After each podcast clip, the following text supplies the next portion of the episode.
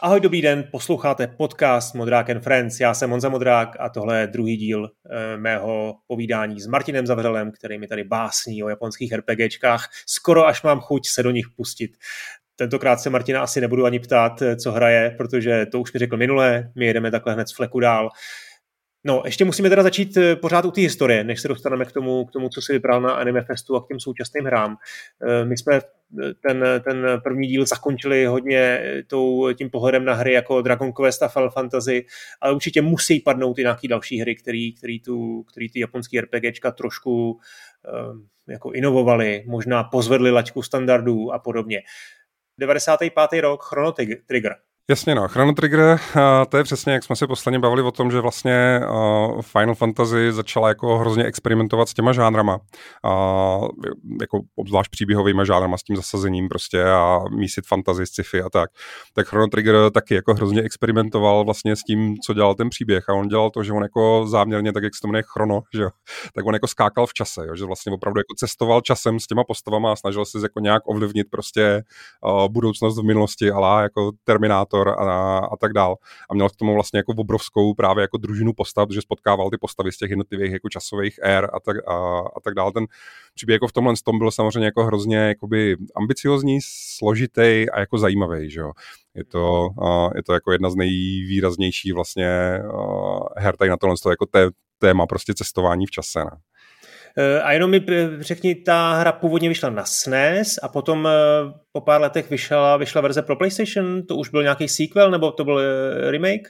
Na tom, na tom PlayStationu vlastně potom vyšlo pokračování, který se jmenovalo Chrono Cross. A to teda jako to byla přesně jako právě ta úplně, úplně, úplně jako zlatá éra vlastně těch japonských RPGček po té Final Fantasy 7, kdy vlastně tady ty hry Hrozně uspěli na tom západě a hrozně se jako opřeli o tu technologii právě toho 3D, ty filmové sekvence, orchestrální hudba a tak, protože Chrono Cross jako do dneška podle mě to je jako jedna z nejkrásnějších her, jo, navzdory tomu, že je to jako prostě PlayStation 1 uh, hardware, tak prostě je to, je to jako strašně vizuálně i hudebně jako do dneška nádherný.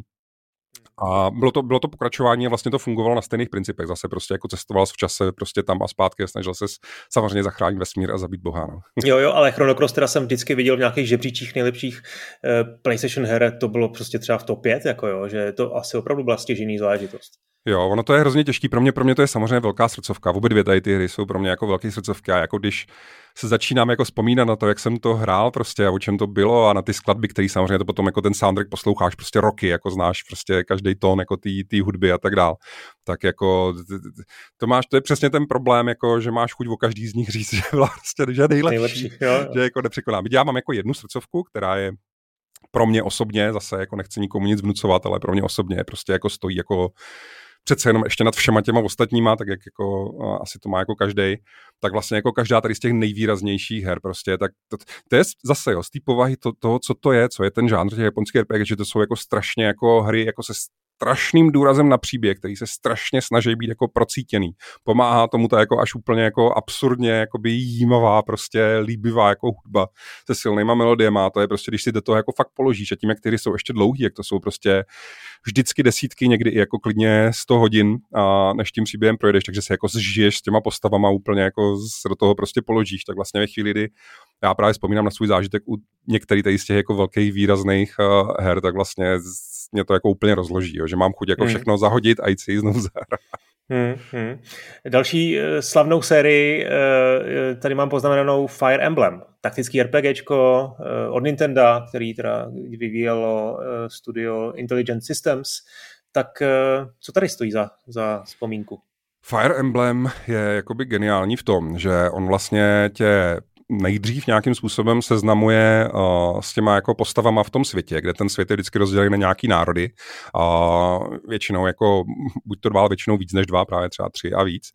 A on tě nějak jako seznamuje s těma postavama, než ten svět uvrhne do totální jako války. A ty se vlastně jako musíš, hned na začátku se musíš rozhodnout, za který z těch postav a vlastně za který z těch národů budeš hrát, že to jako není předdefinovaný, že to si musíš jako vybrat. A většinou jako potom se právě dostáváš do situace, že ty postavy, které jako na začátku spoznal vlastně z těch druhých národů, z těch jako nepřátelných potom jako stran, tak je ale jako musíš jít zabít. Jo? Musíte jako se spolu prostě porvat na tom bojišti jako na život a na smrt a to je jako hrozně působivý. Jo? Ono teďka ty novější díly, díky tomu, že mají začínají zase, jo, že už mají jako hrozně filmovou výpravu. Tak vlastně to dělají jako hrozně chytře v tom, že oni vždycky začínají jakoby ve vojenské akademii, že tam je nějaká jako univerzální vojenská akademie nebo jako nejlepší škola prostě v tom světě, kam chodí právě studovat bojovníci vlastně a hrdinové uh, ze všech těch národů a jako v období míru, takže oni se tam všichni s kamarádějí, prostě trénují spolu. Je to takový, takový ten klasický jako buddy příběh, kde jako je nějaká, je to vložně jak třeba Harry Potter, jo, prostě jako akademie, kde se jako učí ty kouzla, učí se prostě bojovat a jsou všichni jako kamarádi, OK, je mezi nimi nějaká třeba trochu řevnivost, jako že ti jsou z jednoho týmu, ty jsou z druhého týmu, ale ve skutečnosti jsou všichni jako kamarádi. A, a ty takhle strávíš jako první třeba třetinu té hry, jako spoustu třeba jako hodin, opravdu máš pak jako problém se rozhodnout vlastně jako kterou těch postav si že oni to většinou píšou hrozně chytře v tom smyslu, že každá ta strana má jako, že má třeba deset výrazných postav a vždycky mezi nimi najdeš nějaký skvělý.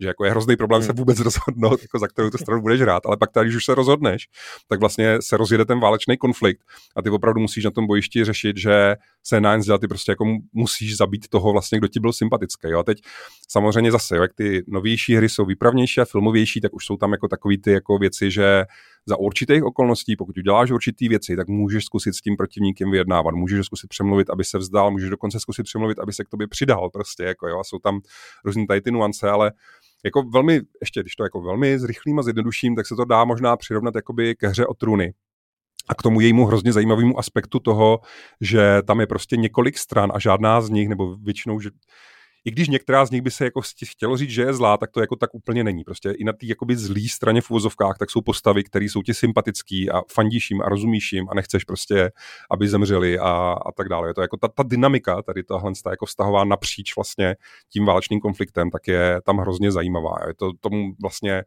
to nevím o žádný jiný herní sérii jako obecně, která by se tomuhle jako blížila, nebo která by tohle uměla tak dobře. No to je ten propracovaný sociální systém, ale, ale myslím si, že za nějaký hry uh, ho, ho potom měli, uh, konkrétně Star Ocean třeba, uh, ten, ten ty věci převzal, takže tam ta inspirace Fire Emblem byla, byla zjevná. No, doteďka, co jsme všechno mluvili o té o historii RPGček japonských, tak to všechno probíhalo hlavně na Nintendo platformách, na NESu, na SNESu, potom na PlayStation, ale nesmíme zapomínat ani na Segu, která měla taky jednu velkou, velkou RPGčkou sérii a to byl Fantasy Star. tam přesně to je, to byla vlastně, to je vlastně celá série, která se opřela o to, co jsem říkal minule, o ten hmm. jakoby posun do toho sci-fi žánru, jo, protože jo, jo už z toho názvu a vlastně z každého, já nevím, obalu a obrázku a tak dále, ta hra jako na první pole říká, ale tohle je ve vesmíru. Ale ve skutečnosti je jako takový ten vesmír, jako space opera vesmír ve stylu vězných válek, jo? že sice seš ve vesmíru a lítají tam prostě raketama, ale vlastně jako jsou to jako rytíři s mečema a v kouzelnic, kouzelníci prostě a tady, a, tady tyhle ty. Ale to byl jako, to byl jako ten, myslím si, jako nosnej, uh, jako to téma, kterým jako ta hra se jako odlišila a vlastně byla zajímavá. Jinak ona jako Star Ocean stejně jako vlastně víc víceméně každá z těch výraznějších, úspěšnějších her, tak samozřejmě tam byly jako dílčí nuance, kterými se snažili nějak jako posunout ten, ten žánr jakoby mechanicky nebo tak. Jo. Ale to teda se přiznám, že to jsou věci, které jsou většinou třeba hluboko jako někde v tom bojovém systému a vlastně je pro mě relativně jako složitý si vzpomínat na to, kdo přesně kde co jako udělal první. Jo. Že vím, že ve své době to bylo jako převratný. Třeba jako dneska bych se dokázal jako dohloubky bavit o tom, v čem je převratný teď jako soubojový systém Xenoblade Chronicles 3, ale nedokážu mít úplně jako super seriózní debatu o tom, o čem byl jako převratný bojový systém prostě o, před 15 lety v no, konkrétním jasně. dílu v no, Fantasy Star. No, no, na to ani nemáme asi prostor, ale u té Fantasy Star ještě bych se chtěl zastavit u jednoho aspektu a to je potom hra Fantasy Star Online, která vyšla v roce 2000, pokud se nepletu na Dreamcast a na PC. Uh, No a proč asi se o tom chceme bavit? Protože to byla onlineovka, eh, japonská RPGčková onlineovka. Tak jak vlastně fungovaly, eh, funguje tenhle ten žánr JRPG v, v online eh, provedení?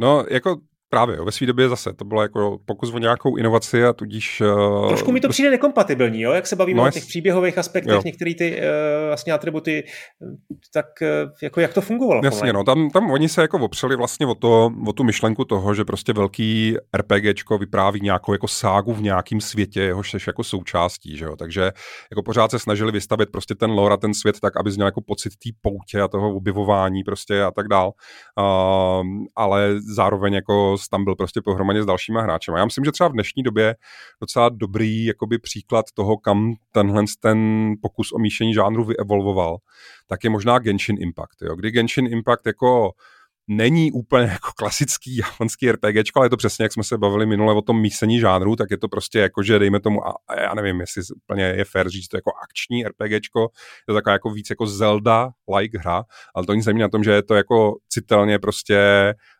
východní hra se silným důrazem prostě na RPG, která je zároveň jako online, můžeš tam spolupracovat s jinýma hráčema, ale můžeš to i odehrát jako celý sám, což je jako taky, taky důležitý. A mimochodem teď nechci uh, teď jako se zastydím, ale mám pocit, že Genshin Impact z okolností právě je z Číny, jestli se nepletu. Je, no. Je, je. je. Tak, eh, ještě k těm 90. letům, tady mám pár her, tak sám si vypíchni, co, co, by si, co stojí za zmínění, protože mám pocit, že to jsou hry, které mají už pokračovatele i, i v tom v té nové éře, v těch, na těch nových eh, nextenových konzolích. Saga Frontier, tady mám 98. rok, Xenogears, 98. rok, Final Fantasy 8, to musel ty, ten konec 90. to, to byla neuvěřitelná jízda. 99.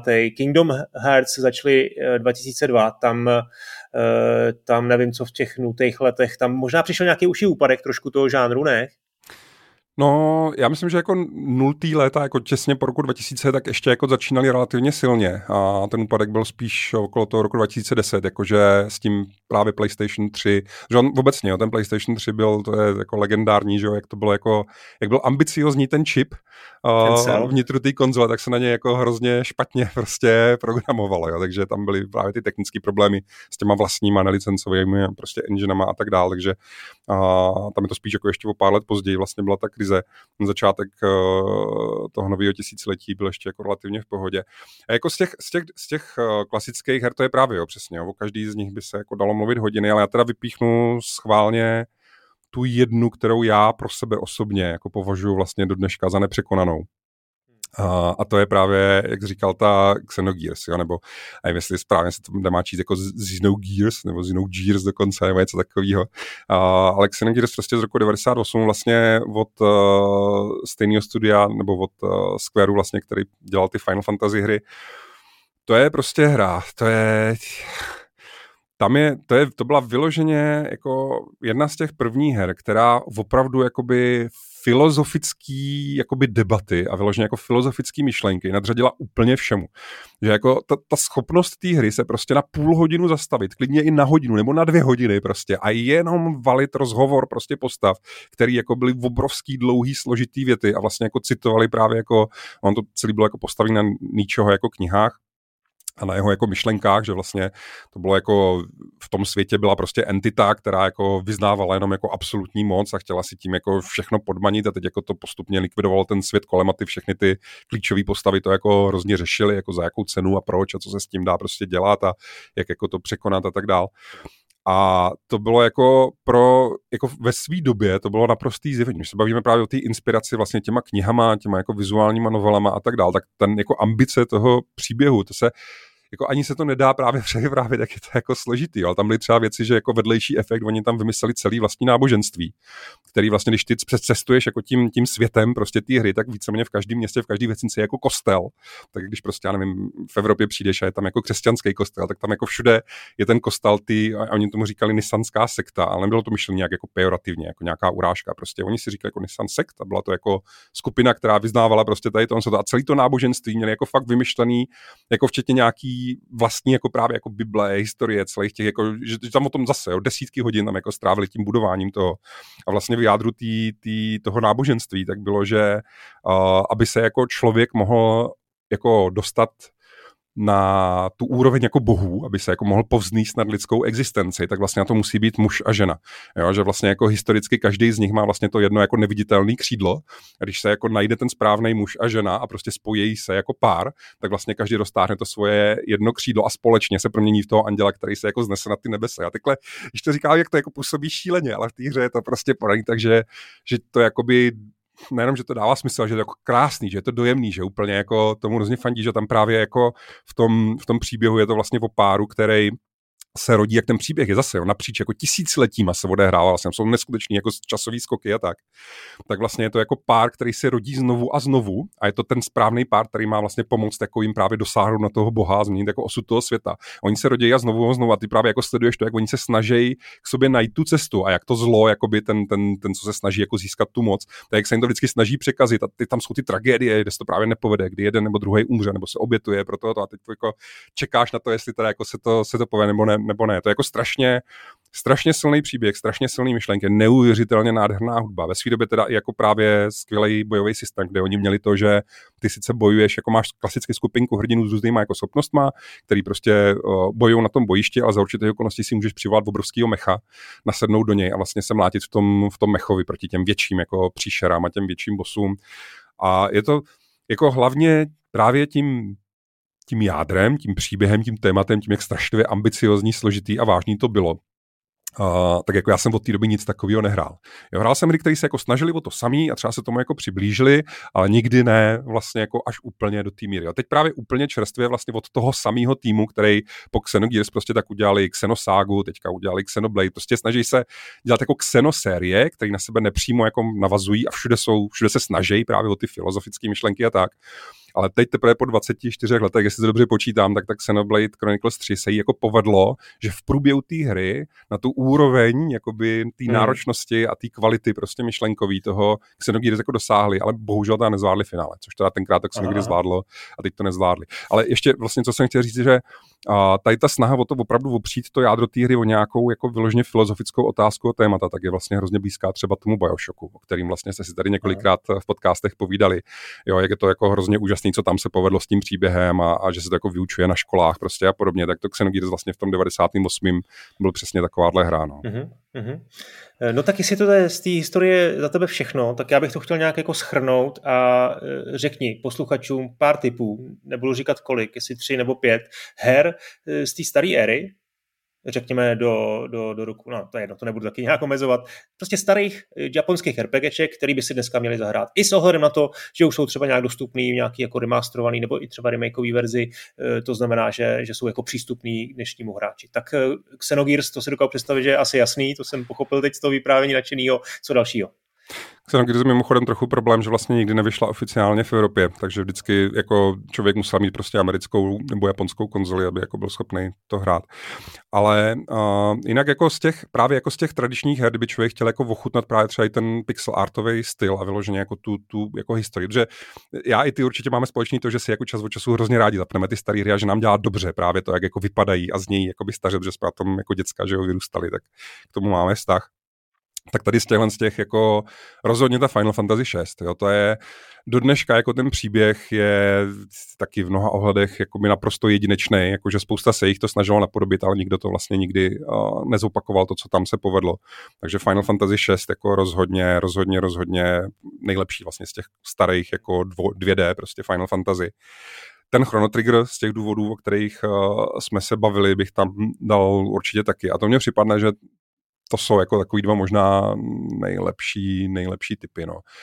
U, u toho třeba, u toho Dragon Questu, jako tam si nejsem úplně jistý, že oni tam nějakou dobu potom jako zápasili s tím, že některé ty díly právě byly na těch handheldech a dneska už prostě nevypadají a nehrají se podle mě tak dobře. Jo. To je ten samý případ jako některý jiný série, jako třeba některý díly toho Fire Emblemu, nebo třeba, nevím, i když trošku odbočím Monster Hunter, kde prostě ty hry trochu utrpěly tím, že byly jako cíleně dělaný na handheldy a hmm. tak prostě na tom nejsou jako tou výpravou, tím audiovizuálem jakoby tak, tak dobře. No a z těch trošičku jakoby novějších, tak jestli právě dojde řeč určitě na ten Final Fantasy 7 remake, tak kdyby jako byl někdo, kdo nikdy v životě nehrál žádný japonský RPGčko a měl by si zahrát jenom jedno jediný teď v roce 2022, tak bych mu řekl, ať určitě začne tím Final Fantasy 7 remakem.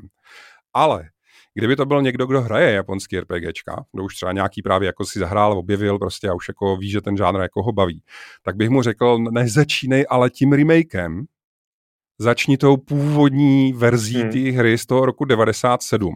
A to je jako strašně důležitý, protože ta hra z toho roku 97 nejenom, že je jako úžasná, jako že byť jako jsou tam jednoduchý polygonové postavičky, tak si myslím, že i jako právě výtvarně a tak dále jako úžasná. Tak ono hlavně, já myslím, že teď už je to jako docela jako profláklý, že vlastně o tom do nějaký míry mluví i v té marketingové kampani na ten druhý díl toho remakeu. Tak on ten remake jako není jako remake, jakože je to jedna ku jedný, jenom v hezčí grafice. On ve skutečnosti na tu původní hru navazuje. Takže pokud by jako člověk chtěl mít jako ultimátní zážitek z nejlepšího japonského RPGčka, který jako existuje v současnosti, uh, tak je potřeba, aby si zahrál nejdřív tu hru z toho roku 97, tu dohrál do konce a potom si šel zahrát ten nový remake, který prostě z toho, co já jsem viděl třeba na E3, co se týče jako jak byly dlouhý prostě fronty, jaký byl zájem a tak dále, tak si myslím, že jako žádný jiný japonský RPGčko momentálně nemá jako takovou slávu, obdiv a uznání prostě jako hmm. Final Fantasy 7 Remake. A technická otázka, trváš na PlayStationové verzi, nebo, nebo by mohli si zahrát třeba i PC, která vyšla, myslím, že o rok později a byla docela graficky jako velmi, velmi slušná? Mm, určitě můžou hrát i tu, PC verzi, tam vlastně nebyl, jako, tam se to dá pustit asi ve větším rozlišení, mm, jo, že jo, a tak dále. No dobře, já bych tohleto úžasné vyprávění o historii japonských RPGček eh, zakončil jedním typem na skvělou, nebo myslím, že určitě bude skvělá eh, publikace, eh, kterou chystá na říjen vydavatelství Bitmap Books. Ta publikace se jmenuje A Guide to Japanese Role-Playing Games. Mám si jich kniha knihama ty nejlepší zkušenosti, takže doporučuji před objednávku, pokud vás tady to téma zajímá. A když jsme teda u těch knih, tak myslím, že velmi dobrým eh, zdrojem pro všechny fanoušky RPGček, eh, a to určitě Martin bude znát, je CRPG Book, Guide to Computer Role Playing Games, která teda není jenom čistě o japonských hrách, ale je, mu tam, je tam tomu, tomu subžánru věnovaný nemalý prostor. A tohle tu knížku, kterou napsal Filip Pepe, tak eh, si dokonce můžete stahnout eh, zdarma v pdf a teda je to, je to obrovská, je obrovský jako výkon, skvělá, skvělá knížka. Je něco ještě takhle jiného, nějakou, nějaký zdroj, který bys doporučil, kam, kam jako zavítat na internet, co si poslechnout, na co se podívat, nějaký dokument, nevím, eh, články? No, já, já jako tím, že jsem poměrně vášnivý prostě hráč vlastně a fanoušek tady těchto těch věcí, že to jako hodně prožívám právě jako by emotivně, tak uh, mně se jako nejlíp vlastně věci na tohle, na, na to téma, jako tady těch mých oblíbených her a tak dále, tak se mi nejlíp vlastně konzumují od lidí, kteří jsou na tom stejně. A nejlíp se mě právě ty jejich jako emoce přebírají jako z video projevu. Jo, že, no, takže nějaký uh, YouTube kanál dobrý? právě jako YouTube kanálu na tohle téma je jako spousta, ani jako nezvládnu prostě vyjmenovat, tam jde spíš o to, že ve chvíli, kdy člověk, já nevím, dohraje nějakou tady tu obrovskou složitou prostě polo filozofickou hmm. prostě jako ságu, tak vlastně si pak zadá něco, já nevím, prostě uh, Xenoblade Chronicles 3 Analysis, Analysis nebo něco takového, okay. skočí mu přesně některý z těch dvou, tří, jako to, protože já jich ve skutečnosti sleduju třeba 20, jo, tak jo, jo. nedokážu teďka jako z hlavy říct, tenhle jeden je nejlepší, ale když lidi to člověk trošku začne hrát, tak vlastně jako by YouTube je fakt plný jako content creatorů, který dlouhý roky se věnují tady tomu žánru, nebo třeba jenom jedný jediný sérii a jsou schopní jako rozebrat do takových jako detailů, že jak právě tam je spousta těch myšlenek a ten příběh je složitý a má prostě vrstvy a významy a tak dále, tak to jsou jako lidi, kteří se to ponoří a prožívají to třeba, třeba takovým způsobem, že je jako to hrozně nakažlivý a je to hrozně příjemný. Hmm. Protože hmm. mě samozřejmě tím, že jsem jako, že žiju v České republice, a že hrajou tady ty do nějaký míry trošičku pořád jako niše hry, když se budeme o prodejích prostě her, tak v České republice samozřejmě japonské RPGčka nepatří mezi, já nevím, možná ani top 10 jako nejprávědější žádnou, nebo tak je to prostě furt je to jako taková krajová věc. A tak se mě hrozně těžko hledá právě jako někdo, s kým se jako o tom můžu bavit prostě na té jako super intenzivní, super hluboký úrovni, tak vlastně ty jako content creatoři zahraniční mě to jako dost, eh, dost kompenzují. Super. Eh, kdyby tě napadlo ještě třeba po natáčení nějaký, nějaký jeden, dva zdroje, tak mi to pošli, já to všechno hodím do show show notes, stejně ty odkazy na, na ty knížky si tam přečtěte. A my už konečně pojďme vlastně na to, na ten hlavní důvod, proč jsem se s Martinem potkal, eh, a to je jeho přednáška na Anime Festu, kde eh, chtěl oslavit návrat japonských RPGček na výsluní chtěl představit nejzajímavějších deset titulů posledních tří let a dát eh, k ním nějaký typy, aby si hráči zajistili maximální zážitek. Tak teď eh, začni a, a, a povídej. Já budu jenom vstupovat zajímavými otázkami, ale ty si to tady jako ošéfuj teď. Máš 40 minut zhruba. Rozhodně, no. Ale, ale to byla takový právě letos jako sranda, že já jsem tak trochu přišel zachránit, nebo já nevím, jak to říct, jako napravit uh, napravit jako směřování, který jsem vlastně nastavil, když jsem na Anime Festu přednášel posledně uh, v roce 2017, kde jsem tam měl taky jako poměrně emotivní přednášku o tom, že uh, japonský RPGčka jdou do háje. Žádno prostě jako hrozně upadá. A ta přednáška byla tenkrát hodně opřená o Final Fantasy 15, Aha. což jako byla vlastně Final Fantasy, ve který místo té jako úžasný prostě orchestrální hudby a těch jako až jako operních prostě písní, tak tam vlastně jako hrál americký hip-hop a hlavní hrdinové byli prostě čtyři uh, kluci, kteří vypadali vyloženě jako americká popová prostě kapela. V té družině nemohl mít kromě těch čtyřech kluků nikoho jiného, nebyla tam ani jedna holka. Vlastně co je jako za RPG, když si nemůžeš postavit družinu, když ti prostě na řeknu, tady máš tady ty čtyři borce, ty tady jezdí v autě prostě po krajině a něco tam jako řeší. Já jsem jako tenkrát byl strašně zklamaný, strašně naštvaný na to, jak právě jakoby ty, i, i ta nejslavnější japonská jako RPG série vlastně se jako úplně vohnula do té snahy jako zalíbit se američanům a západnímu trhu a že už to jako úplně vlastně ztratilo tu svou identitu a je to prostě splácenina, a kde nic jako nezůstalo. Naštěstí tenkrát jsem jako říkal, ale naštěstí jakoby ten zážitek z té jinakosti a z toho jako třeba designu těch monster a těch jako úžasných prostředí, co právě v té Final Fantasy 15 vlastně nebyla, protože to celý jako vypadalo, jak by to udělali američani, nebo skoro celý. A, tak vlastně jako se začala bojovat právě v těch Soulsrách, jo? že já jsem říkal, že naštěstí prostě vznikají tady ty akční japonský RPGčka, které jsou pořád právě dostatečně jako výrazný a tak. Nicméně mluvil jsem tam nekrát o tom, že teda jako Final Fantasy je do háje a že jako japonský RPGčka jako takový jdou prostě do háje. A to právě letos jsem tam byl přednášet o tom, že naštěstí se jako uh, vlastně historie, nebo že se jako kolo osudu otočilo že vlastně v roce 2020 se stala událost, která to totálně jako vykopla vlastně na opačnou stranu a vrátila jako nejenom jakoby naději fanouškům těm žánrů, ale jako reálně, objektivně spustila jako novou vlnu vlastně investic do velkých výpravných japonských RPGček, který se nestydí za to, že jsou jako japonský RPGčka pojatý, tak jak japonský RPGčka historicky měly být pojatý. Jo. Typicky třeba právě ta Yakuza, která se vrátila k tomu tahovým bojovému systému. No a teď jako obrovská ironie je, že ten titul, který tohle způsobil, tak je titul, o jehož vývoj se vědělo dlouho dlouhý roky a všichni se ho jako báli, že to je naopak jako velká chyba prostě, že to nemůže dopadnout dobře a tak. A to je právě ten Final Fantasy 7 remake. No a Final Fantasy 7, jako když vyšla ta původní hra v 90 vlastně 7, tak naprosto jako bez diskuze, to je ta jedna hra, která jako mainstreamově prokopla ten žánr japonských RPGček na západ. Předtím jako už byly třeba ty starší, ty 2D díly, jako ty Final Fantasy, i to Dragon Questu a uh, těch jiných her, které jako na západě vycházely, ale nikdy se z nich nestal mainstream. Jakože vždycky to bylo, že to mělo tu svou komunitu fanoušku na tom západě, ale nedělalo to velký čísla, nemělo to jako velkou reputaci, bylo to jako mimo to, to, to, to hlavní jako těžiště toho, o čem se jako ve hrách mluvilo a co se hrálo a co se nejlíp prodávalo ale ta Final Fantasy 7 tato právě jako změnila. Ta opravdu způsobila, že i lidi, kteří se nikdy nezajímali, ať už o žádné japonský RPGček přímo nebo o japonský hry jako takový, tak když viděli tu odzbrojující výpravu a nádheru té hry a slyšeli ty zážitky těch lidí, kteří si ji zahráli a říkali, nejlepší příběh, co jsem kdy hrál, prostě to jako nemá, nemáte vůbec představu, to musíte zkusit. Tak vlastně tenkrát se opravdu jako udělali obrovský čísla, ta vyhrála prostě spoustu cen, prodávala se jako úplně všude, úplně skvěle a tak. No a Ono to bylo taky proto, že ona kromě těch jako technických aspektů, ona opravdu byla jako mimořádně kvalitní, jakože tím prostě příběhem, tím bojovým systémem, tam byl systém vlastně, kdy ty sbíral magický kameny nazvaný materie a každý ten magický kamen měl nějakou jako jednu vlastnost. Jo. Třeba měl vlastnost, že způsoboval oheň, nebo měl vlastnost, že vzal jednu nějakou jinou věc, nějakou jinou materii, co s k ní připojil a aplikoval ji místo na jeden cíl, tak na všechny cíle. Takže si třeba vzal jak prostě ohnivou materii, tu si zasunul do svého meče a vzal si z materii, která dělala ten rozcestník, že místo na jednoho nepřítele to aplikoval na všechny, to si taky zasunul do toho meče a pak s tím mečem prostě sekl a všichni nepřátelé na bojišti začali hořet. A to říkám ten nejjednodušší příklad, že těch materií tam bylo samozřejmě jako strašná spousta druhů a ty si je právě jako sbíral tady ty magické kameny a sázel si je do těch svých jako zbraní a měnil s tím vlastně jako co ty tvoje postavy prostě uměly. A to je jenom jedna jako z mnoha vrstev toho, proč ta hra byla jako uh, tak hrozně jako zajímavá a zábavná.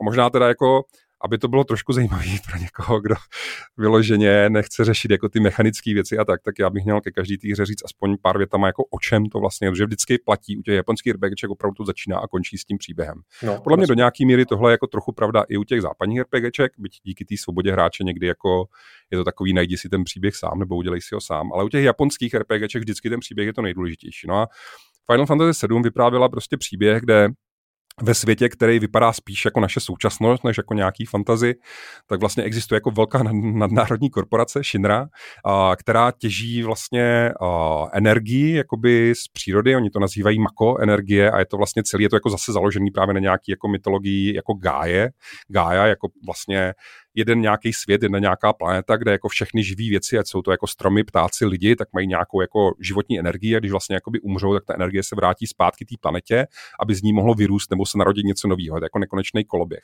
A vlastně tady v tomhle tom příběhu, v tomhle světě, tak tady ta nadnárodní korporace tady tuhle tu energii se naučí jakoby těžit a vlastně z ní pohání jako obrovský reaktory, kolem kterých vystaví jako obrovský moderní prostě velkoměsta, já nevím, uh, s hromadnou dopravou prostě a, a s elektřinou a se všem tím, ale všechno je to jako poháněný tou makoenergií. Jo. A vlastně existuje jako část, jak kdyby um, když to řekneme, ekoteroristů, prostě jako nějaký odboje lidí, kteří jako věří, že to vysávání té energie vlastně ty živý jako síly, která živí celou tu planetu a tu přírodu a tak dále, takže ji vlastně ničí. Jo. Což mimochodem v té hře jako explicitně vidět, jo, že vždycky máš jako to úžasné město, kde ty lidi si žijou v tom hrozném luxusu díky tým jako energii, ale kolem toho města je prostě poušť. A to tak nebylo. Jo. Předtím tam byly prostě, já nevím, pole a lesy a tak dále, ale tam jako energie, jak se vysává, tak vlastně jako přestávají všechny, jako každý kousek té energie, který jako vysaješ a použiješ, tak někde potom jako chybí. Je to prostě jako poznat jo, v tom koloběhu.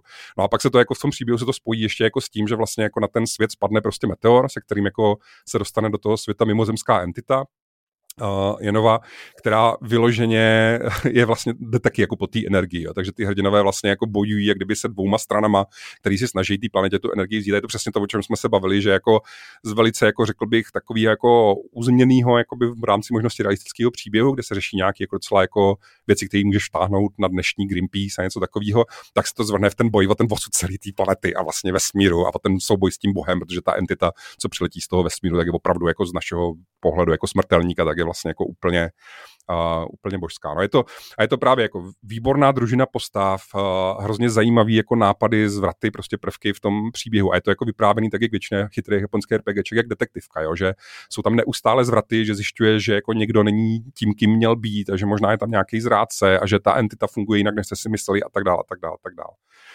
No a ten remake, právě protože tohle to bylo jako nejúspěšnější vlastně jakoby ta, která prokopla prostě tu cestu těm japonským RPGčkám na západ, tak ten remake na jednu stranu fanoušci ho chtěli, na druhou stranu se ho hrozně báli. A vlastně jako hrozný jako úleva a štěstí, že, uh, že vlastně jako nejenom, že ten obrovský hype, který kolem toho byl vygenerovaný, takže mu jako dostal, ten remake ho i překonal. Jo. To já jako uznám, že prostě uh, ten remake se jako strašně, strašně, strašně povedl.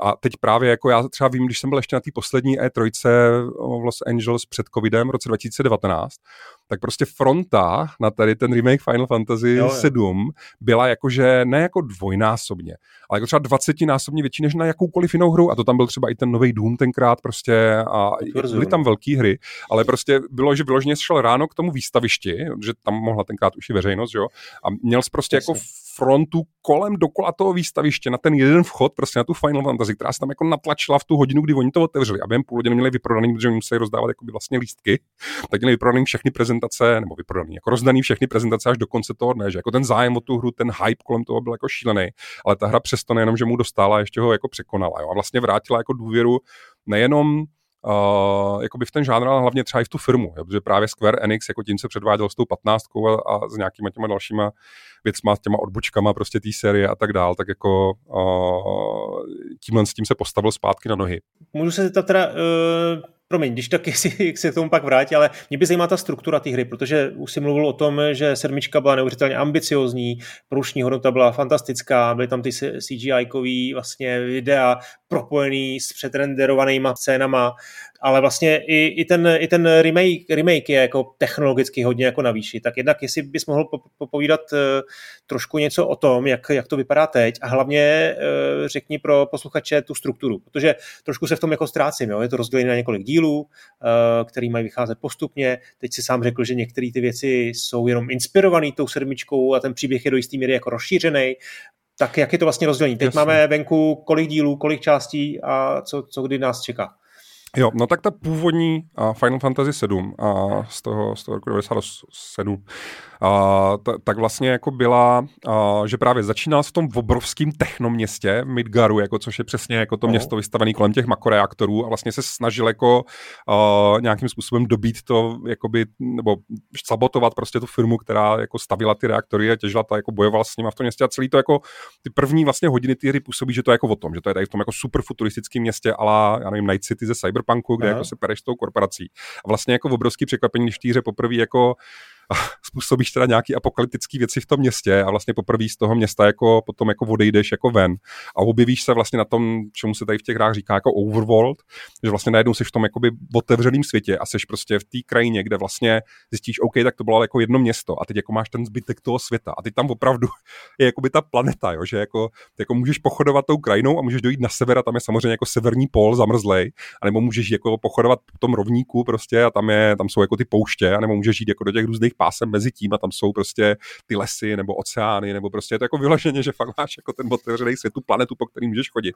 A všude jsou nějaký jiný města, jiný civilizace, jo, jsou jiný národy, některé jsou citelně inspirovaný právě jako azijskou uh, historií, některé jsou citelně inspirovaný jako západní, tam třeba vyloženě město, který je vlastně obdoba jako Las Vegas, prostě zábavní jako město jako s kasínama a hrama, kde i ty můžeš jako vlastně strávit, že tam jako 20 hodin prostě gamblíš. Je tam naopak město, který je jako vesnice jasně jako inspirovaná právě uh, nevím, vlastně buddhismem a tady těma s těma věcma. Jako je to jako vyloženě obrovský svět, jako plný vlastně jako kultur a plný jako biomů a jako věcí, tak jak kdybys najednou jako opravdu byl v nějakým alternativním světě a ty vlastně jako cestuješ tím světem a právě jako zjišťuješ, Uh, jak velká a jak globální je uh, jednak ta hrozba té šinry, uh, co je zač ta Jenova, protože ta Jenova jako v tom světě ve skutečnosti působí jakoby už nějakou dobu a, a zapouští tam nějaký kořeny a chystá právě jako nějakou velkou věc, kterou ty jako odhaluješ a zároveň teda přibíráš nový postavy do té svojí družiny a vlastně odhaluješ hmm. jakoby ty jejich jako zápletky a historie, buduješ ty vztahy, můžeš tam mít jako nějakou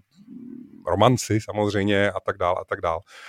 No a to byla ta jako ta původní. A teď právě ten remake, teďka tady ten, tady ten Final Fantasy 7 remake z roku 2020, tak on je to jako uh, 30, 40 prostě hodinová hra, která je celá jenom ten úvod v tom Midgaru, v tom velkom Aha. městě.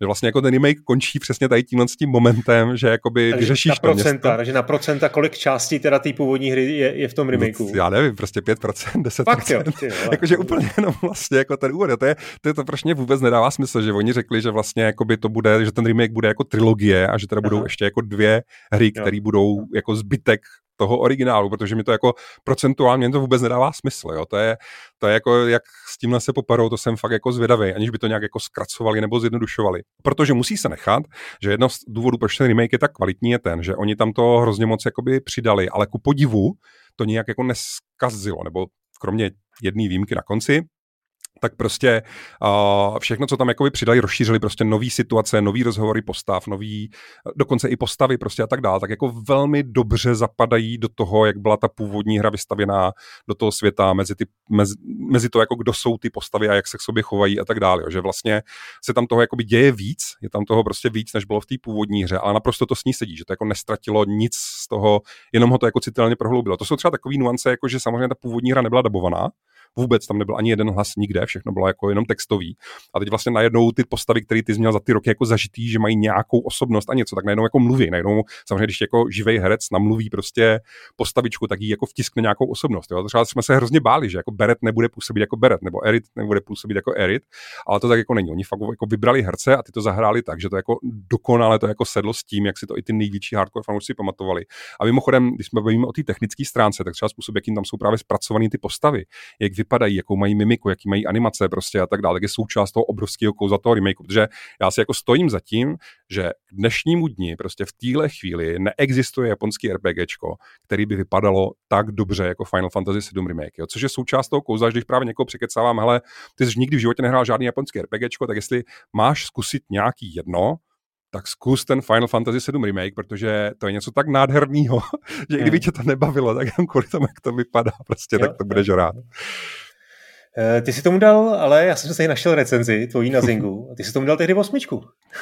No, já jsem byl hrozně zklamaný právě tím koncem, jo, protože uh, všichni jsme si mysleli a oni celou dobu tu hru jako právě propagovali jako s tím, že to je jako remake. A my jsme si to představovali jak třeba Pána prstenů, jo, že prostě a Pán prstenů jako knížky se dlouho mluvilo, nebo třeba Duna, jo, tak se dlouho se mluvilo o tom, že některé věci jsou jako nesfilmovatelné a že když už bys je jako měl sfilmovat, tak jediná šance je být opravdu jako věrný, jako nesnažit se něco měnit, něco přidávat, dokázat nějak fakt jako chytit tu, tu původní věc a reprezentovat ji prostě aniž by o něco jako přišla nebo se něco změnilo. Jo. A vlastně u toho remakeu jsme se tohohle hrozně báli, že jako vzít to původní geniální dílo a vlastně překlopit ho jako do moderní prostě výpravy, že jako je hrozný riziko, že to jako ztratí část toho kouzla, uhne to nějakým stěnem, kterým jako by nemělo. A to se jakoby nestalo, ty hraješ jako já jsem právě, já jsem, myslím, že to i píšu v té recenzi, já jsem prostě hrál 40 hodin a říkal jsem si, to je úplně ono, to je úplně dokonalý, úplně to sedí, to je přesně, prostě přesně ono. A pak dojdeš na konec toho remakeu a teď teda já jako to nevyspojluju jako přesně, co se tam stane, jo, ale řeknu, že se tam stanou věci, které se prostě v té původní hře nestaly. A že si jako uvědomíš, že to vlastně není tak docela jako remake, že to je něco trošku jiného, něco mezi remakem, pokračováním. Uh, a jim, nechci úplně tam sázet, mohl bych ještě použít další slova, ale nechci právě jako to vyspojovat někomu, kdo to ještě nehrál. Jde o to, že prostě to, to je přesně ono, jo, jako můžeš vzít příběh Final Fantasy 7 a vyprávět jako nějakou jeho jako alternativní verzi. A může to být jako zajímavý a může to být fajn. Oni tohle několikrát udělali, protože byly různé odbočky. Byla jako Final Fantasy 7 Crisis Core, což byl jako vedlejší příběh vyprávěný po Final Fantasy 7. Jo. Bylo Final Fantasy Dirge of Kerberus, jo, stejný případ. Oni jako zkoušeli, byl Advent Children film, oni jako zkoušeli na tom příběhu jako stavět nový, jako jiný vlastně hry a příběhy. A to je jako OK, ale pokud vezmeš ten původní, ten jako klasický, kultovní, tu prostě tu Shakespeareovu hru, jako ten, ten původní prostě ten a, a vyprávíš ho jako jedna ku jedný a pak najednou podtrhneš prostě tomu jako divákovi prostě ty, ty nohy a řekneš, ale teď se stane tohle. tak já jsem to jako vnímal jako velkou zradu, jo. A v, hmm. v té době jako mě to hmm. hrozně zamrzelo, hrozně to zabalo, hrozně to vyděsilo hlavně, co se teďka bude dít dál, kam teda ta hra vlastně směřuje, jako. A to vlastně jako teďka úplně nevíme, jo, protože to je právě ono, jo. Tam se na konci se tam stanou prostě věci, že si řekneš, jo, a počkat, a co se teda jako bude to teda pokračovat tak, jak ta původní hra, nebo to teda teďka už je úplně jako něco jiného. Jo? Je to, mm, že ten konec mě jako tehdy právě hrozně zaskočil. Musím říct, že od té doby, přesně jak jsme se o tom bavili, tak jsem nakoukal desítky, možná stovky hodin právě youtuberů, kteří to jako analyzovali úplně jako do morku kostí a rozbírali, co to znamená a jak to funguje a jak je teďka ten potenciál toho nového jako příběhu prostě a tak dál. A že vlastně jsem jako povokřál, jo? Že, že vlastně je to jako, že to jako může fungovat, ale mám hrozný strach, aby se tam nestalo to, co se stalo v Kingdom Hearts, kde Kingdom Hearts právě jakoby začala jako krásný, uzavřený, jednoduchý příběh a pak oni na to jako stavěli nový a nový vrstvy tím, jak to bylo úspěšné, že Kingdom Hearts kombinuje uh, japonský RPGčka, vyloženě Final Fantasy postavy, kombinuje s uh, filmama od Volta Disneyho, takže samozřejmě to bylo hrozně úspěšné. A teď oni na to stavili ty další díly a už to překomplikovali a už se v tom nikdo nevyzná. A já mám hrozný strach, že to samý se jako může stát těm dalším dílům toho remakeu. No. No, tak budeme držet palce. Teď, teď situace je taková, že si říkal, budou další dva díly. Ten první by měl být eh, kdy? Nechci kecat, myslím, že příští Vánoce už, příští už, Vánoce? ale Super. Myslím, myslím, no. Dobře. Jinak jako spousta superlativů, myslím si, že všichni posluchači k, uh, už vědí, co mají dělat, jakou první uh, japonskou RPG hru si mají zahrát. Ale my už pojďme dál. A na tu další hru, kterou, kterou budeš uh, doporučovat, se moc těším, protože to, to je jako minimálně námětem, je to úplně fenomenální zážitost, velmi specifická. Eh, Persona, hra nebo série situovaná do, do školy. Jo, no to je právě hrozně, tím byl ten rok 2020 fakt jako zlomovej pro žádný japonský RPGček, protože samozřejmě Final Fantasy 7 dostala jako ve světě spoustu desítkových hodnocení, jako maximálních hodnocení, jako prostě úplně ultimátní hra roku, ale nebyla jediný japonský RPGčko, který ty desítky ten rok sklízelo, protože stejně tak, jako by vlastně v tom roce vyšla Persona 5, a pátý díl vlastně série Persona, který taky sklízel desítky a to je vlastně hra, která taky, jo, audiovizuálně, je naprosto neuvěřitelně nádherná, to si jako, když si naši vlastně posluchači, když si pustí jako jakýkoliv eh, video z toho prostě, ta hra je jako stylizovaná dokonce nejenom jako když bojuješ, nebo když hraješ ten příběh, nebo chodíš tím světem, ale i když jenom se hrabeš v menu, tak oni mají i ty menu animovaný, jak kdyby si prostě prolížel nějaký boživlý komik, to se jako nedá takhle slovně popsat. Ta hra je jako neuvěřitelně audiovizuálně jako nádherná. Ale jinak právě to těžiště té série jako takový je, že vlastně žiješ život úplně obyčejného školáka v současném Japonsku a konkrétně v tomhle případě prostě v současném Tokiu. A opravdu to jako tak je, že jako desítky hodin v té hře, ty jsi prostě student v reálným současným prostě Tokiu, chodíš prostě do tokijské školy, musíš opravdu chodit na ty hodiny, dávat pozor, protože na konci prostě nějakého toho období jako tak je zkouška, ty v té zkoušce opravdu musíš odpovídat na ty jako uh, otázky, já nevím, z dějepisu a z matematiky prostě a tak dál. A teď vlastně ten rámec té hry je, že ty máš právě nějaký množství času jako každý den a musíš si vybrat, musíš část věnovat té škole, část musíš věnovat právě tomu, že se jako doma právě učíš, že děláš jako domácí úlohy, ale část toho času, co máš každý ten den, tak můžeš věnovat tomu, že jdeš jako s nějakým spolužákem něco dělat, že jdeš do nějakého kroužku, že se jdeš někam podívat do části města, kde jsi ještě nebyl, do nějakého třeba toho zábavního parku jako s automatama nebo do nějaký tý um, jak oni tam říkají, toho, toho shrine prostě, jako nějaký tý uh, svatyně prostě, jako třeba pomodlit za to, aby se ti, já nevím, aby zbal holku, kterou chceš, nebo aby se ti dařilo prostě v té škole, nebo něco takového. A fakt jako je to právě pro našince, jak jsme se bavili o té exotice, tak čistě ten zážitek z toho, že jako vlastně polovinu té hry trávíš jako životem současného uh, tokijského školáka nebo japonského školáka, jak je hrozně atraktivní, že? on je to fakt zpracovaný jako velmi citlivě, moderně, ty, ty, ty, ty postavy, ty tvoji spolužáci, ty holky, ty kluci se s tebou baví prostě jako uvěřitelně, jo? že to není nějaká jako karikatura nebo hloupost, ale fakt vlastně máš pocit, že si jako prožiješ jako příběh, jako kdybys, kdybys prostě žil tam a samozřejmě včetně prvních hlásek a včetně prostě nejlepší kamarád a nějaký jako tady tyhle ty věci. No a pak je vlastně jako druhá vrstva té hry a to je, že jako v noci, vlastně když spíš, tak jako by ve svých snech, tak se propadáš právě do toho fantaskního světa, ve kterým vlastně ty bojuješ jako s nějakýma jako zloduchama v jejich jako palácích, musíš projít těma dungeonama a prostě bojovat s těma bossama. A teď jako ale ta myšlenka té hry je, že to funguje tak trochu jako Matrix, že ty vlastně jako díky věcem, které jsou v týře vysvětlený, tak ty vlastně jako v tom jakoby s novým světě, s tou svou družinou těch jako kamarádů z toho reálného světa, tak se proměňujete ty jako Matrixový superhrdiny, ten Neo Trinity, Morpheus prostě. A vlastně jako to, s čím bojujete, tak jsou jako manifestované vlastně vlastnosti ži- živoucích jako skutečných politiků z reálného světa. Politiků nebo celebrit nebo lidí, na který normálně došťáhnete, který zároveň páchají nějaký zlo zneužívají prostě nějakým způsobem lidi nebo, nebo něco takového. A ty vy vlastně se snažíte jakoby porazit ty jejich stinné stránky v tom alternativním světě. A když se vám to povede, tak ten politik nebo ta celebrita se změní v tom reálném světě. Že jako přestane ubližovat těm lidem nebo je zneužívat nebo prostě něco, něco nebo, tak, nebo něco takového. Nebo, nebo třeba to, když jako porazíte ty jeho špatné vlastnosti, tak on potom ten politik normálně přijde jako a normálně se sám nahlásí na policii, sám se udá, že jako byl prostě koruptovaný a že tam někoho okrádal a tak. Jo. A je to, je to samozřejmě jako, a právě jak ta hra je rozkročená mezi tu jako super realistickou rovinu a mezi teda tu jakoby uh, fantaskní rovinu, tak jsou pak tam takové věci, jako že ty politici zjistí, co se děje a že jako udělají speciální tajnou jednotku, která vás jako v tom reálném světě nahání.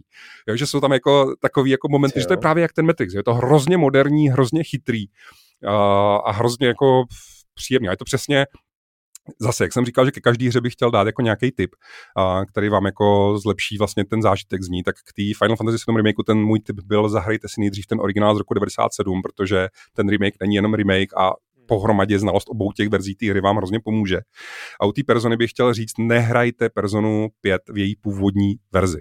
Protože ona potom vyšla vlastně uh, s nějakým ročním nebo dvouročním vlastně uh, opožděním, tak vyšla ve verzi Persona 5 Royal, a ta Royal verze té hry je rozšířená vlastně o to, že vylepšili spoustu mechanik, jakoby takových těch quality of life, aby se to líp hrálo, ale hlavně tam přidali asi 20 hodin nebo 30 hodinový epilog, který ten už tak vynikající, super nádherný, silný příběh, tak ho jako, tak mu dodá jakoby pointu, která je ještě lepší, mnohem lepší, mm. než ta pointa té původní verze té hry. Takže Persona 5 Royal a vřele, vřele doporučuju. Uh, Martina, můžeš mi pomoct se trošku zorientovat v celé té sérii, protože ty si řekl teď, vyšla pát, vyšel pátý díl, eh, ten byl potom rozšířený Royal edicí, ale potom ještě vyšla Persona 5 Strikers a vlastně je to pátý díl, tak kde to vlastně celý začalo a co, kdybych měl teda, kdybych si chtěl tu sérii jako celou zkusit, tak kde začít? Jako? To je PS2, to stuším, nebo? Uh, dvojko, já si myslím, že ve skutečnosti je to právě nějaký ten NIS, uh, Nintendo prostě 8-bitový NES nebo něco takového, protože ve skutečnosti Už jo, aha, Persona okay. totiž začala sérii Shin Megami Tensei. Jo, a vlastně jako uh, to je vyloženě, já nevím, jak to úplně popsat, to je prostě jak právě třeba různé knihy od Tolkiena uh, mají jako společný vlastně ten svět, ten jako lore, ale vyprávějí různý historický období toho světa, různé události v něm, tak i ta jakoby série Persona je vlastně součást té větší jako ságy Shin Megami Tensei, která má ještě další obnož, já to si teď nespomenu ani na všechny ty názvy, ale jako začalo to právě jako něco jiného a v nějaký chvíli jedna z odnoží tady té série Shin Megami Tensei tak byla jako první persona a byla natolik jako úspěšná, že se to jako trhlo a začala z toho jako samostatná jo, série. Jo. Já a jsem to tady, ta... Promiň Martin, já jsem to dohledal, jenom to řeknu, Revelations Persona a je to hra z 96. na první PlayStation už, no. To byla Ale určitě nevyšlo, to určitě nevyšlo na západě, veď? to bylo určitě... Eh, no to je jednička si myslím, že jestli je přeložená, tak možná jenom nějaký fanoškovský překlad. Myslím, že oficiálně jako je to až snad od té trojky, nechci, teď jsem si teď úplně jistý. Jinak ty persony, stejně jako Final Fantasy, tak mají společný to, že každý díl a jsou nový postavy, nový svět, nový příběh. Jo? Byť právě dodržují to, že mají nějaký společný prvky, a nějaký, jako, že tam je nějaký pozadí, který to nějak jako propojuje, ale spíš třeba tím, že tam jsou stejní bohové nebo stejný, já nevím, monstra nebo něco takového, tak jako vlastně se dá začít kterýmkoliv dílem, že každý ten díl jako má nový postavy, novou zápletku.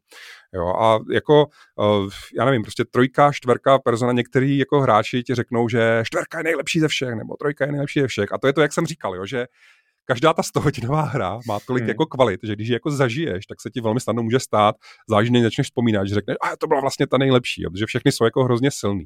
Jo, ale ten velký rozdíl podle mě je, že když se podíváš na to, jak vypadají ty hry, a to je právě jak u toho Final Fantasy remakeu, jo, že ta Persona 5 je jako technicky výpravou je jako úplně někde jinde než všechny ostatní ty předchozí hry, že to je jako o tolik, když někdo má jako nastoupit do té série, tak je samozřejmě podle mě snaží nastoupit jako s tím, že ti to zároveň jako krmí něco, co vypadá a zní tak dobře, jo. je to jako snad stravitelnější pro někoho, kdo ještě není třeba na to tolik zvyklý. A jinak ještě v rychlosti ta Persona 5 Strikers, tak to je vlastně, skoro by se mě chtělo říct jako datadisk nebo něco takového, to je jako vodnož, která přišla po té Personě 5 a ona jako je žánrově, ona má jiný bojový systém, že místo toho tahového bojového systému, tak ona má jako ten musou systém, kde jako rubeš uh, ty stovky jakoby nepřátel v reálném čase, ale to důležitivo Strikers, o Persona 5 Strikers je, že je to přímý pokračování Persony 5 a Persony 5 Royal.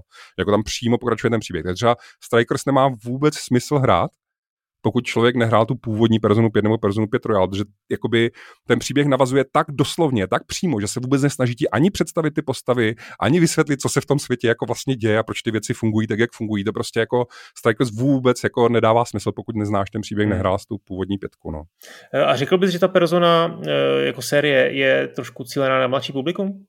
Tím námětem, a, asi to nabízí? Ne, ne, ne, ne, ne, ne, to bych určitě neřekl, protože sice jako je to jakoby o dospívajících, který mají ty svoje první lásky a chodí do školy, ale ono jako v tom, v tom reálném světě, i v těch starších dílech, nejenom v té pětce, tak oni hrozně důrazně jakoby řešejí právě když se v Japonsku dlouhou dobu bylo velký téma sebevraždy, a zvlášť mezi jako mladejma. Jo. A zrovna ta persona je jako kromě jiného, jako těžiště té série, jedna z těch jako rozeznávacích známek, který se vinou napříč celou tou sérií, je právě tady to téma. Dokonce teďka nevím, jestli to byla ta trojka nebo čtvrka, tam je jedna, jedna z těch her, jakože mechanika, když si vyvoláváš vlastně jakoby kouzla nebo jakoby tu svou silnější formu v tom fantastickém světě, tak je, že se musíš jako zabít, jo, že si dáš prostě pistoli hlavě, zastřelíš se a ty se jako proměníš v tu svou jako silnější verzi, jo, že, že co tím chci říct, je, že ty persony, oni mají jako velmi ani bych neřekl jako filozofický jádro a myšlenky, ale spíš vyloženě psychologický, ale jako fakt jako hardcore psychologický. Jo. V té personě 5, jak jsem říkal, že tam chodíš reálně do té školy a děláš reální zkoušky, tak kromě toho tam je jako školní uh, psycholog nebo psychiatr, ke kterému povinně musíš docházet na kontrolní konzultance. Což je zase jako založené na reálných věcech, prostě z reálného Japonska, kde opravdu kromě jiného kvůli těm sebevraždám, ale třeba i kvůli šikaně a podobně, tak opravdu ty školy jako mají školní psychologi, ke kterým musíš pravidelně chodit a on si s tebou pravidelně jako baví, aby zjistili, jestli není nějaký jako problém. Jo. Že tím chci říct, že a to rozhodně není jako snadnější, stravitelnější příběh pro mladší hráče. Mladší hráči si v tom najdou to svoje, to jako určitě, jako pokud jsi prostě školák, jako současný 17, 18, tak věřím, že nic lepšího než persona vlastně jako asi pro tebe nemůže hmm. být, že si zažiješ tu, jako jaký to je být školák prostě v tom Japonsku, ale zároveň jako tou těma tématama, těma jako příběhovými právě momentama. Třeba té Persony 5 hned na začátku vlastně jedna z prvních jako kapitol, když se bavíme o těch zloduších, tak vlastně jako jeden z prvních zloduchů, který ho řešíš, tak je učitel z té tvojí školy, který sexuálně zneužívá tvou spolužačku. To je jako jedna z hmm. prvních hmm. zápletek, jo. takže to není úplně jako pro mladší prostě. Jo, jo, okay. Eh, dobrá, pojďme dál. A když jsme teda u těch námětů, tak eh, tady další hra, kterou, kterou máš na seznamu, tak si ji uvedl uh, takovým zajímavým popiskem Pokémoni pro dospělé. jo, to je právě ta Shin Megami Tensei, která původně vlastně, ze který se jako potom odtrhla, zrodila ta persona později, tak to je její nejnovější díl teďka z minulého roku. Vyšlo to teda pouze na Switch a je to pátý díl Shin Megami Tensei 5.